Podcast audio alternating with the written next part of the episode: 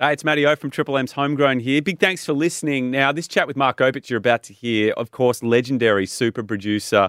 His uh, resume is quite phenomenal, and here he is talking about getting his first job interview with the titans of the music industry at the time, the legendary Vanda and Young. And it started by doing some mastering for EMI all the label managers who ran the labels for EMI would come up with the fresh master tapes, like, Yeah. and, and I'd have to turn and master them for the cassette and later on for, for the LPs as well. So I'm hearing songs like La Grange, ZZ Top before anyone else in oh, Australia Oh, yeah. it. But then again, I'm hearing Bay City Rollers as well, which wasn't great.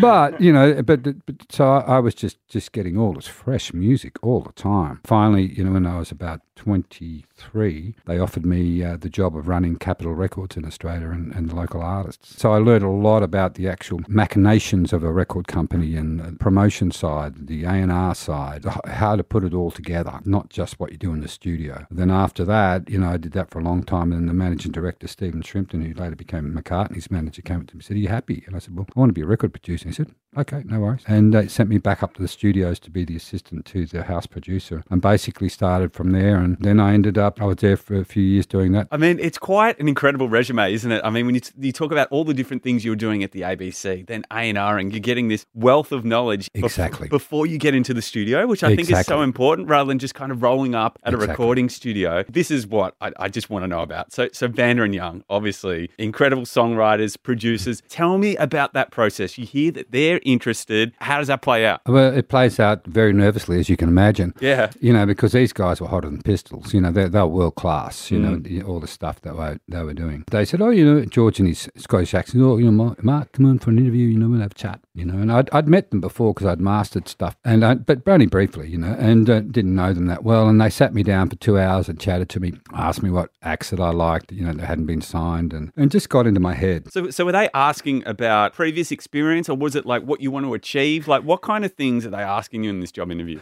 They're asking me about how I am as a person. That's what they're digging into. Yeah, They're, they're, right. look, they're, they're looking into my heart. Cool. They're looking into my soul. And I did not know that, of course, but they're also asking about my tastes and where I where I see other acts that I work with. And, and finally, George said to me, "Look, I don't want you to answer this question now, but but in two days, you think about this. We would like you to come and be, you know, work with us, at be our apprentice. You know, help us doing what we do. We've got a lot of work on, and rather than us concentrating on engineer, we, we'd rather." You do our engineering for us. We'll give you our production tips. That's what they said. So and they said, give me a call in two days. Now you can imagine. Did you have to wait two days? What, are you kidding me? I'm sitting, I went straight back home, sat by the phone for 48 hours straight, and then right on a knocker, rang up and said, I'm in, you know, and Yeah. um, and that was that. And it, it was quite a funny story because, you know, the first day, my very first day, I, I walked in there, at, you know, half past nine night on a Monday morning, and there's George and Harry in the office, and George, I'll do George's, tried to do his accent. No, Mark, eh, the situation is uh, last week we recorded a new. Uh,